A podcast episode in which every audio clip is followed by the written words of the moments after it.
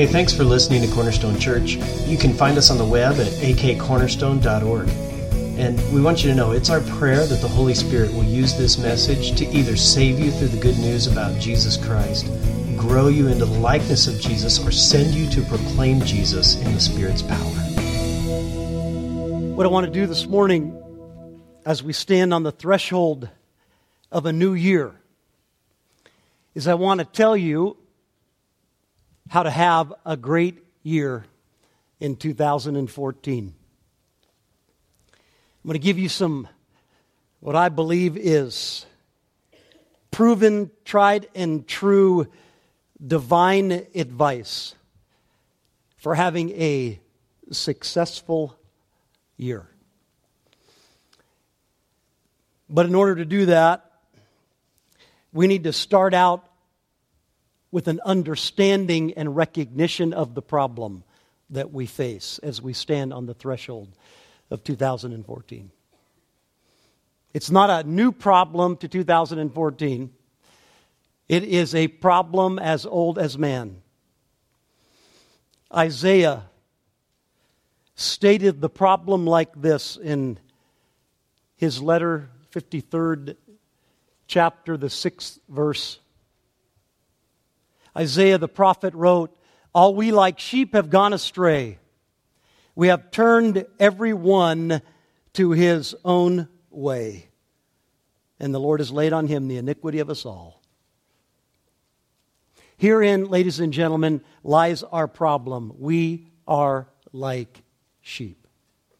Now, to us, at the end of 2013, that statement does not mean as much, is not as rich as it would have been to Isaiah's audience uh, many, many years ago.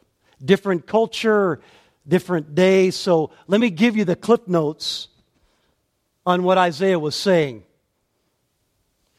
when he said that we are like sheep. He didn't mean that we are cute and cuddly like sheep, he meant we're ignorant. We're ignorant.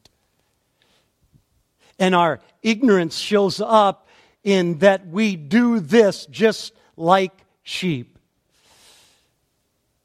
Every one of us goes astray. Each one of us has turned to our own way. Now, before you rise up and stone me off the stage for starting your upcoming year with an insult, please notice that I said we. We. Me and you. Me first, then you. As Paul said, I am the chief of sinners. He hadn't met me yet, or he wouldn't have said that. But I am just being honest, transparent, humble to stand before you and say, here's what I need, and here's what I know that you need. We need constant care.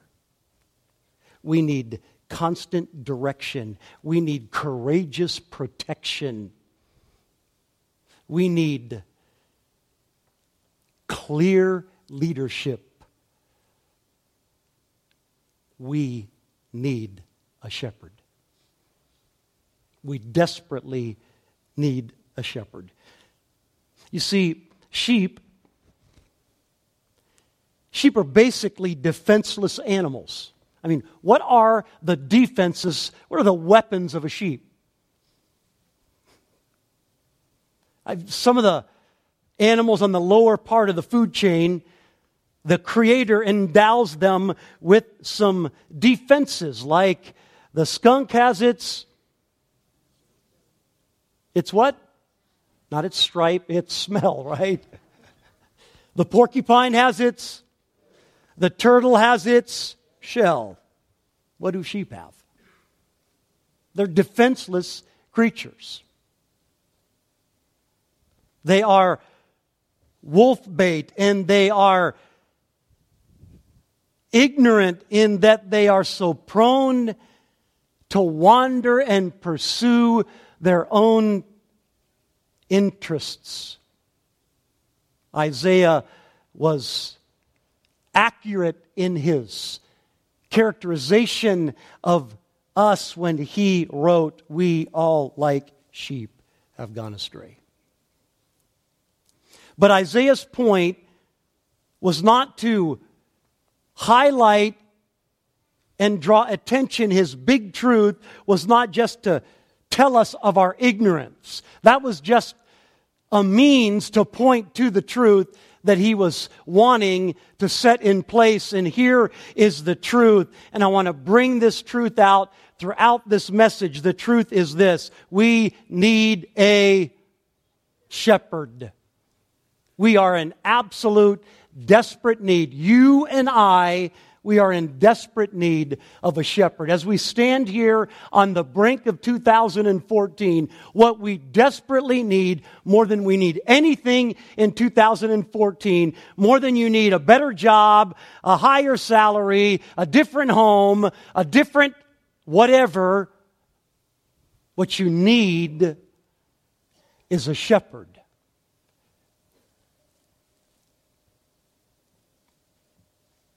A shepherd that can provide the constant care, a shepherd that can give the daily guidance, a shepherd that can give the constant encouragement, and a shepherd that can provide courageous protection. But who is up to the task? Who can do it? I mean, who is capable of dealing with the myriad of circumstances all around us, each one of our circumstances different? Who is capable of handling the treacherous way that is before us? Who is up to the task of facing the enemies all around us after our blood? I'm referring to the demonic forces of evil in the heavenly realms. Who is up to such a task? Well, the answer to that question, obviously, is the Lord Jesus Christ. He has proven himself to be the worthy shepherd. He knows the location of every green pasture. He knows every turn and trap along the path. He knows exactly where the wolves run and he is unafraid of the wolf and unafraid of the valley. And he is always, always, always victorious. He is the shepherd that you need. David, in chapter 23 of Psalms, he wrote that beautiful shepherd psalm. He was a good man to write it. He was a shepherd, had been one from his youth. He understood the role of a shepherd and the protection and the care and the guidance and the direction that a shepherd provided. He understood sheep and how desperate they were and how hopeless they were without a shepherd. And so, what David did as he drew from that experience is he used the illustration of a shepherd in Psalms 23 to talk to us about the kind of care that God wants to give, the kind of protection, the kind of leadership that he wants to provide for us. And so David wrote, The Lord is my shepherd. You see, in the Old Testament, there were many names for God. Actually, it's a really incredible thing to study the names of God throughout the Old Testament. As it unfolds, new names of God are given, and each one of them reveals another aspect of his character. One of the names in the Old Testament is Jehovah Rohi, and it means the Lord is my shepherd. So David wrote about Jehovah Rohi in Psalms 23. But even David himself didn't realize the incredible picture he was painting of the one that was to come. You see, Jehovah Rohi, some thousand years after David penned the 23rd Psalm, Jehovah Rohi was going to make himself Jesus of Nazareth. And he was going to come right down to our earth, to our pasture. And he was going to begin to gather in the sheep into his fold. And in Psalms 23, we're not going to take the time uh, to walk through Psalms 23, but I want to set this foundation piece in place. In Psalms 23, David, inspired by Jehovah Rohi, in the writing of that psalm, he gave three key characteristics of a shepherd. Let me just tell you what they were quickly. Number one, a shepherd heals our past. David wrote that the Lord, his shepherd, restores his soul. That is a healing of the past. That is a taking care of the internal turmoil related to the problems of life. A good shepherd is able to deal with the past and heal it. Secondly, David wrote that the Lord, his shepherd, guides him in paths of righteousness, is with him in the valley of the shadow of death, sets a table before him in the presence of his enemies, anoints his head with oil. Those are all present day moment helps. You see, the second key of a shepherd is that a good shepherd helps us in the present. He doesn't just heal our past, he helps us in the present. And then, thirdly, David wrote in Psalms 23 that a good shepherd gives us hope for the future. For David wrote, And I will dwell in the house of the Lord forever.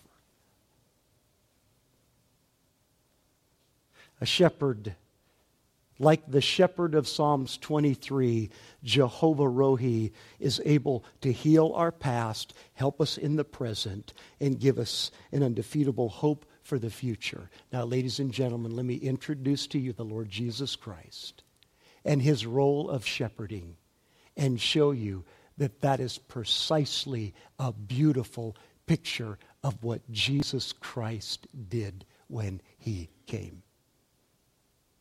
So here is the first notch in Jesus' shepherd staff.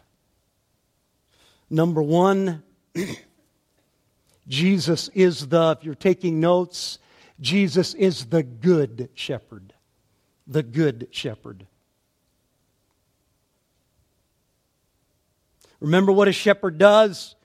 He heals our past. John chapter 10, verse 11, Jesus said, I am the good shepherd. There it is.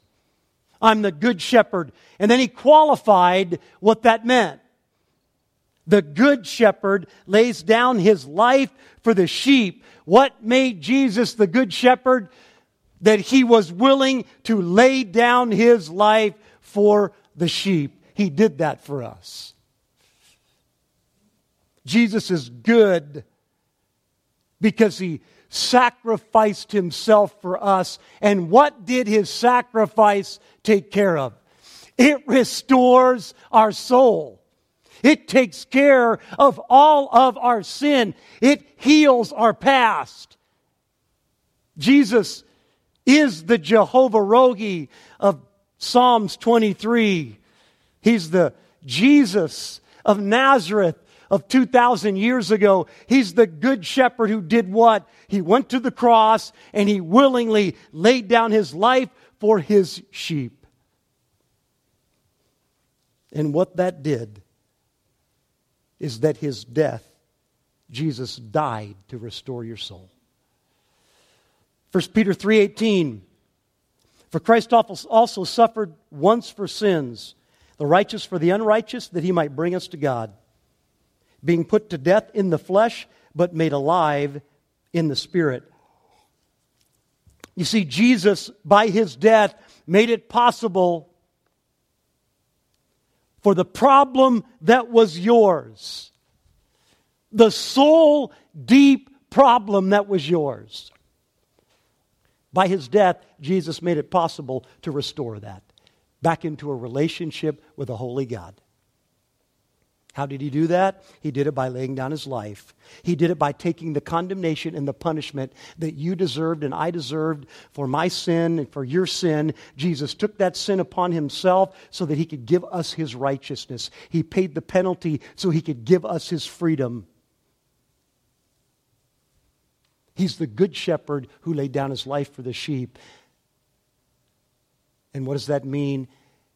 In his death, there is the power to take care of all of your sin, all of your past, to restore you into a relationship of peace with God. Second notch in the shepherd staff of Jesus Christ. Not only is he the good shepherd who laid his life down, but he's also the great shepherd. Hebrews chapter 13, 20 and 21.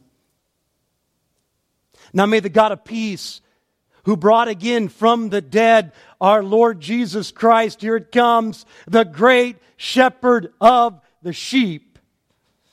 By the blood of the eternal covenant, equip you with everything good that you may do his will, working in us that which is pleasing in his sight through Jesus Christ, to whom be glory forever and ever. Amen.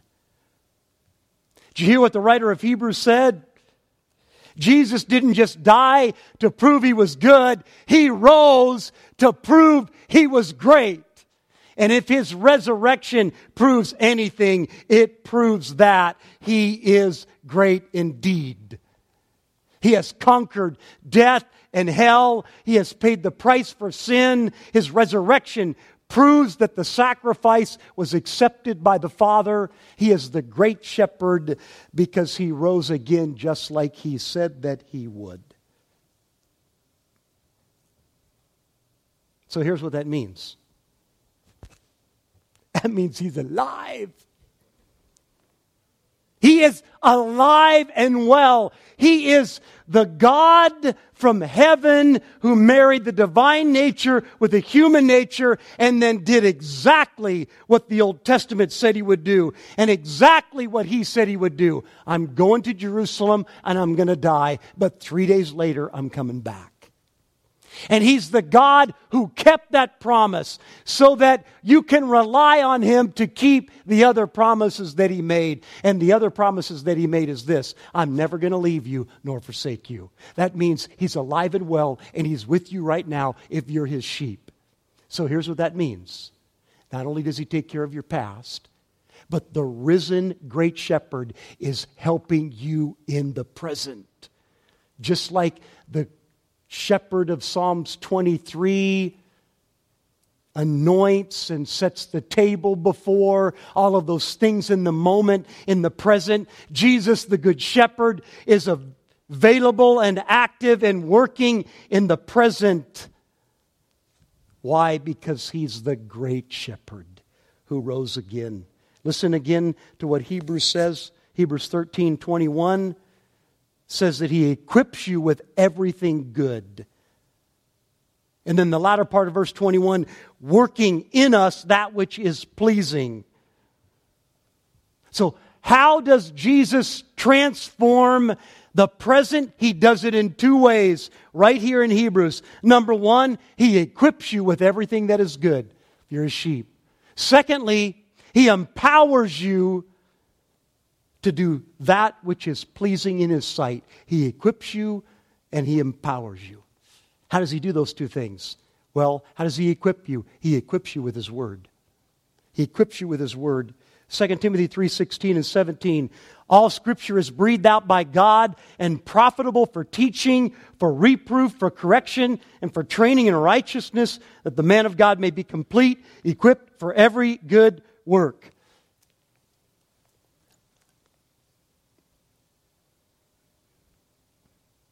husbands, fathers, wives, mothers,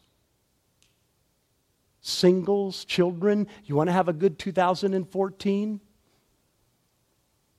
You want to have a successful year? You're a sheep, remember that. What you're desperately going to need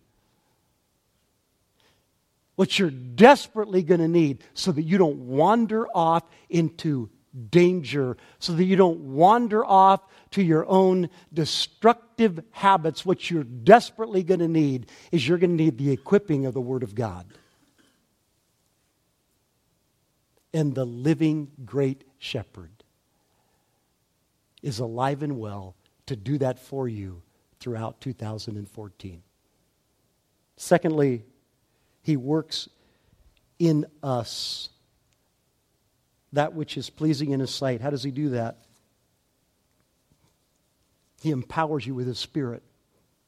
He equips you with his word, he empowers you with his spirit. Philippians 2:13 For it is God who works in you both the will and to work for his good pleasure. This is written to all the sheep. This is written to all the followers of Jesus Christ. And it says that God is actually working in your life so that you will and work, so that you want to do the right and you get it done. That's empowerment. That's involvement in the presence from God. You see, the great shepherd is great because he rose again. And what he gives to his sheep is the very resurrection power that he has so that they can live that kind of a new life in the present. Jesus is the good shepherd because he laid down his life unto death to take care of your past, and he's the great shepherd because he rose again. And he equips and empowers you in the present to live for him.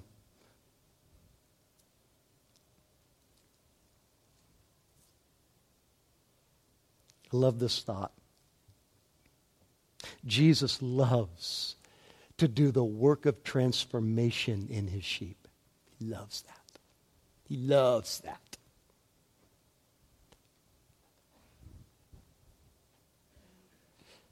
You know what? I am just so convinced that he loves. He loves to see the encounter that his sheep have with the enemy and watch them through his equipping, empowering presence drive the enemy back into the desert because they are transformed into his warrior sheep. That's what he does for us. Sheep are defenseless, but when you have Jesus as your good and great shepherd. He actually makes you into a warrior sheep that can take authority over and drive the enemy back. You're not helpless anymore. You don't need to be kicked down and have your teeth kicked in by him. You can be a warrior sheep by the equipping and the empowering presence and word of God in your life. And he loves to see you exercise what He has given you and take authority over the enemy and drive him back and live in victory that brings Him glory when you do that. Amen? Praise God. First notch in his shepherd's staff, he's the good shepherd who lays his life down. Second notch in his shepherd's staff, he is the great shepherd who rose again. Here's the third notch. If he's going to be a good shepherd like Jehovah Rohi that David wrote about, he's also going to have to give us a hope for the future, right? That was the third aspect. Listen to what Peter says in 1 Peter 5 4. And when, referring to Jesus, and when the chief shepherd appears, you will receive the unfading crown of glory. Jesus is not just the good shepherd and the great shepherd, he is the chief shepherd. And what is this role of chief shepherd related to?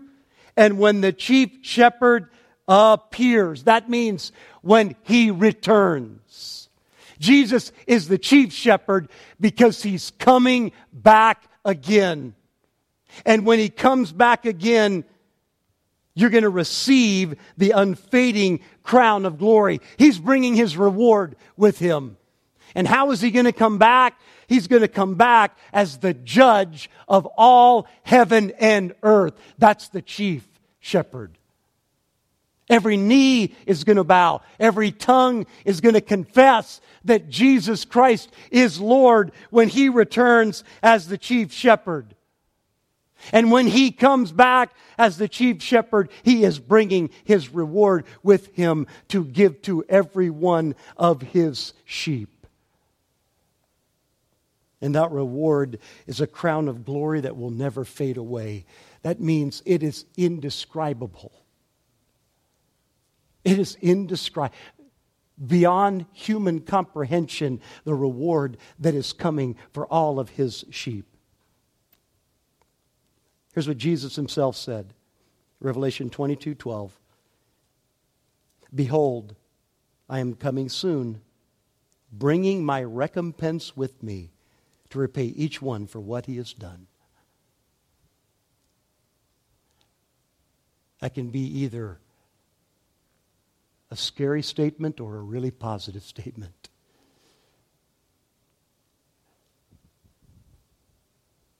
Good shepherd why? Because he laid down his life, proving his goodness in sacrifice for your sin. Great shepherd, why? Because he defeated death and rose again. And able as the living Lord to help us in the present with his equipping and empowering. And then he's also the chief shepherd who has for you an undefeatable hope for the future. So here's the question. As you stand here, as we stand here together and we kind of peer into 2014, question is this Is he your shepherd? He's not everyone's shepherd. Is he yours? What does it mean to have Jesus as your shepherd. I'm going to give you just five bullet points really quick. First of all, it's this to have Jesus as your good, great, and chief shepherd, taking care of your past, equipping and empowering you in the present, and giving you the undefeatable hope for the future in order for that to be true, you have to trust Him by leaning on His grace. And I would add this do it immediately if you haven't done it. Trust Him by leaning on His grace. He has done enough to save you, to empower you, and to secure you, past, present, and future. Trust His grace. Throw aside any, if you've never come to Him, throw aside any idea of self merit. Understand your guilt and your need. You're in absolute desperation. You're hopeless, defenseless. You're a sheep that has gone astray. And what you have to have to make it is the good, great, and chief shepherd, Jesus Christ. Trust him and him alone. John 10 9, Jesus said, I am the door. If anyone enters by me, he will be saved and will go in and out and find pasture. So trust him by leaning on his grace. Here's two more realities of sheep. John 10 27. Jesus said, My sheep hear my voice, and I know them, and they follow me. Did you hear the two things that Jesus said his sheep do there? Let me read it again. My sheep hear my voice, and I know them, and they follow me. They hear and they follow. They hear and they follow. That's what sheep do. You want to have a successful 2014? Let me remind you again we all are like sheep meaning we are in desperation for a shepherd. Let me just talk to the Alaskan spirit here for a minute. You pioneer, self reliant, MacGyver type, right? You can go through 2014. You could double your portfolio. You could get the new job. You could buy the house on the hill, drive the new car, get the education finished, whatever. You do all that, and if you don't walk through 2014 with a shepherd, it is a year of devastation for you. It's a year of destruction because you are a sheep and you cannot make it without the shepherd. Everything else is secondary to that. Let me talk to you, men, for just a minute. Husbands and fathers. How desperately we need the good, great, and chief shepherd. Let me ask you a question How bad do your kids need it? If you need it that bad, how bad do your kids need it in the world they're growing up in? So make the connection here. If it is of absolute desperate need for you this year, 2014, to live a successful year, to be hearing and following Jesus, how desperate it is for them to do that. And whose role as a father and whose role as a husband is it to help the children and the wives do that? It is your role if you're a husband, if you're a father. I'm going to just equip you for a minute. One of my jobs is to equip the saints. It says that in Scripture, in Ephesians. Just a simple um, time, we're going to unpack some of this more throughout the year, but I'm going to equip you to help your kids, help your family have a successful year. Here's how you do it you get your family, you gather them up, and you do this and you read and you talk about it and you pray. You read, you talk. Well, Brad, I don't know how to do. No, you can read. You can read. Well, I don't have all the answers. Well, neither do I. Neither do I. God's really been speaking to me, convicting me about this. I need to do this more consistently with my kids. I just want to say that in front of my bride and my kids right here.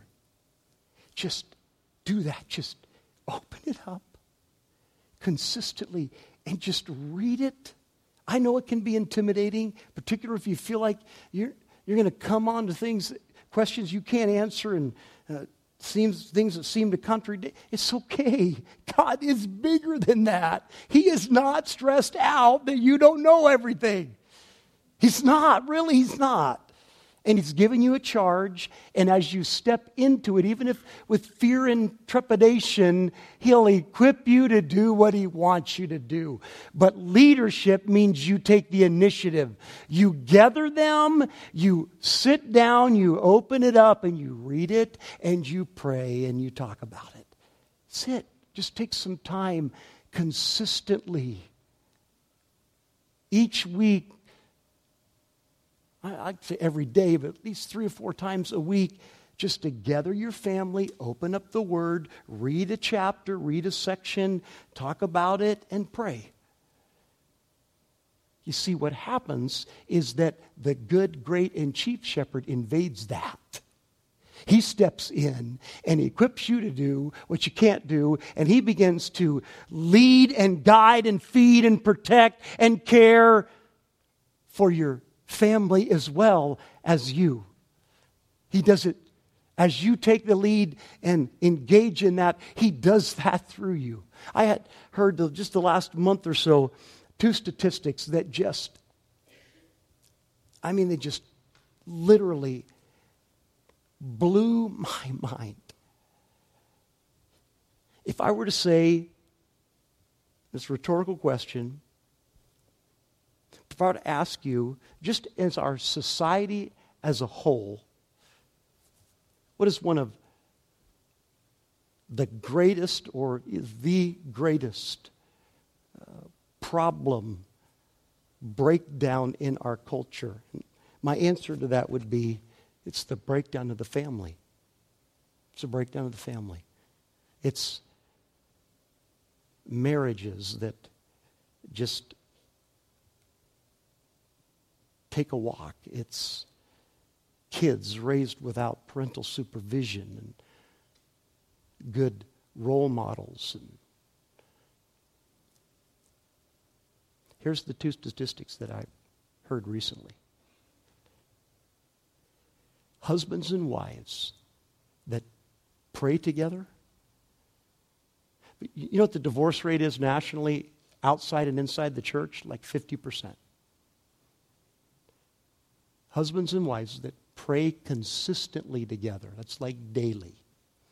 You know what the divorce rate is? Less than 1%. I mean, we could just do that one thing right there, we could change the statistic less than 1%. Heard another statistic one from one of our elders went to a conference, uh, Elder Bob, that families that consistently not just pray together, but read and study the Word of God together, that the divorce rate is 1 to 1,019. Is that right? 1 to 1,019. You want uh, a challenge, a task for 2014 to make your family successful, do this.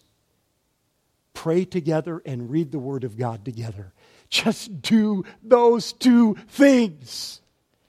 Just do those two things. Men, do those two things. Ladies, do those two things.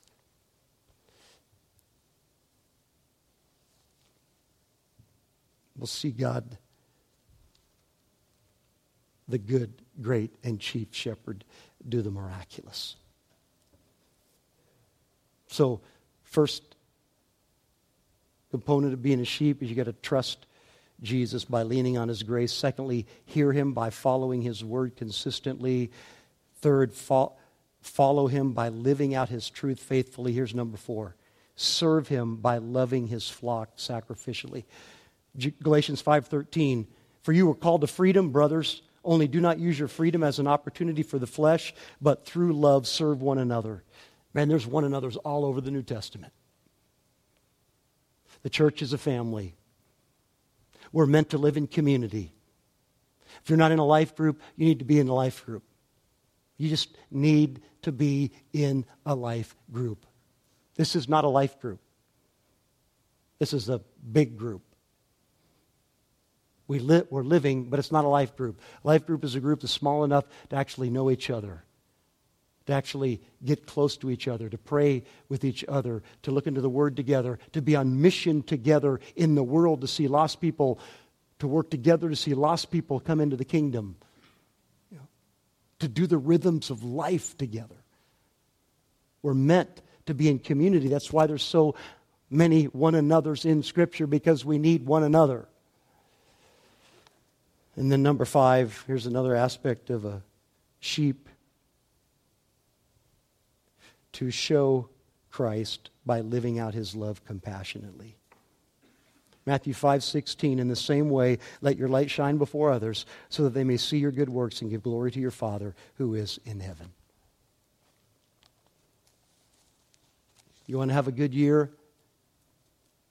2014 man, pursue the good, great, and chief shepherd by doing this. Trust his grace, consistently hear his word, continually follow his truth by living it out, serve in love, and show him by sharing his love with others. That in the eyes of the good, great, and chief shepherd would be a great year. It'd be a great year. Would you please stand? Father, hmm. you know every heart, you know exactly where each person uh, is at and the steps that we need to take, and myself included. 2014. I thank you, God, for the year that you have taken us through. Some have had what appears from the outside to be a, a mountaintop year, and others have, I know, some of their stories have been in some deep valleys and are still. But I know that even though you are unseen at times in those valleys, that you never leave nor forsake. So I thank you for that. Help us to trust you when we cannot see what you're doing. For the year ahead, God, glorify yourself through this church, through these families, through these individuals. Glorify yourself. Help us to live in victory, the victory that you died and rose again to offer. Be equipped and empowered by your word and your presence, your spirit.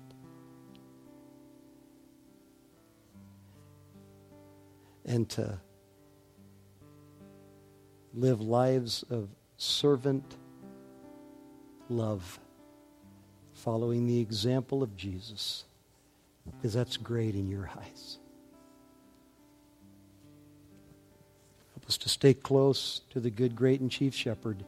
So when we get to the end of the year, we could look back over the year and say, wow, man, did I get to know Jesus better this year? What a great year. Regardless of circumstances, what a great year because I walk close with my Lord. In Christ's name, amen.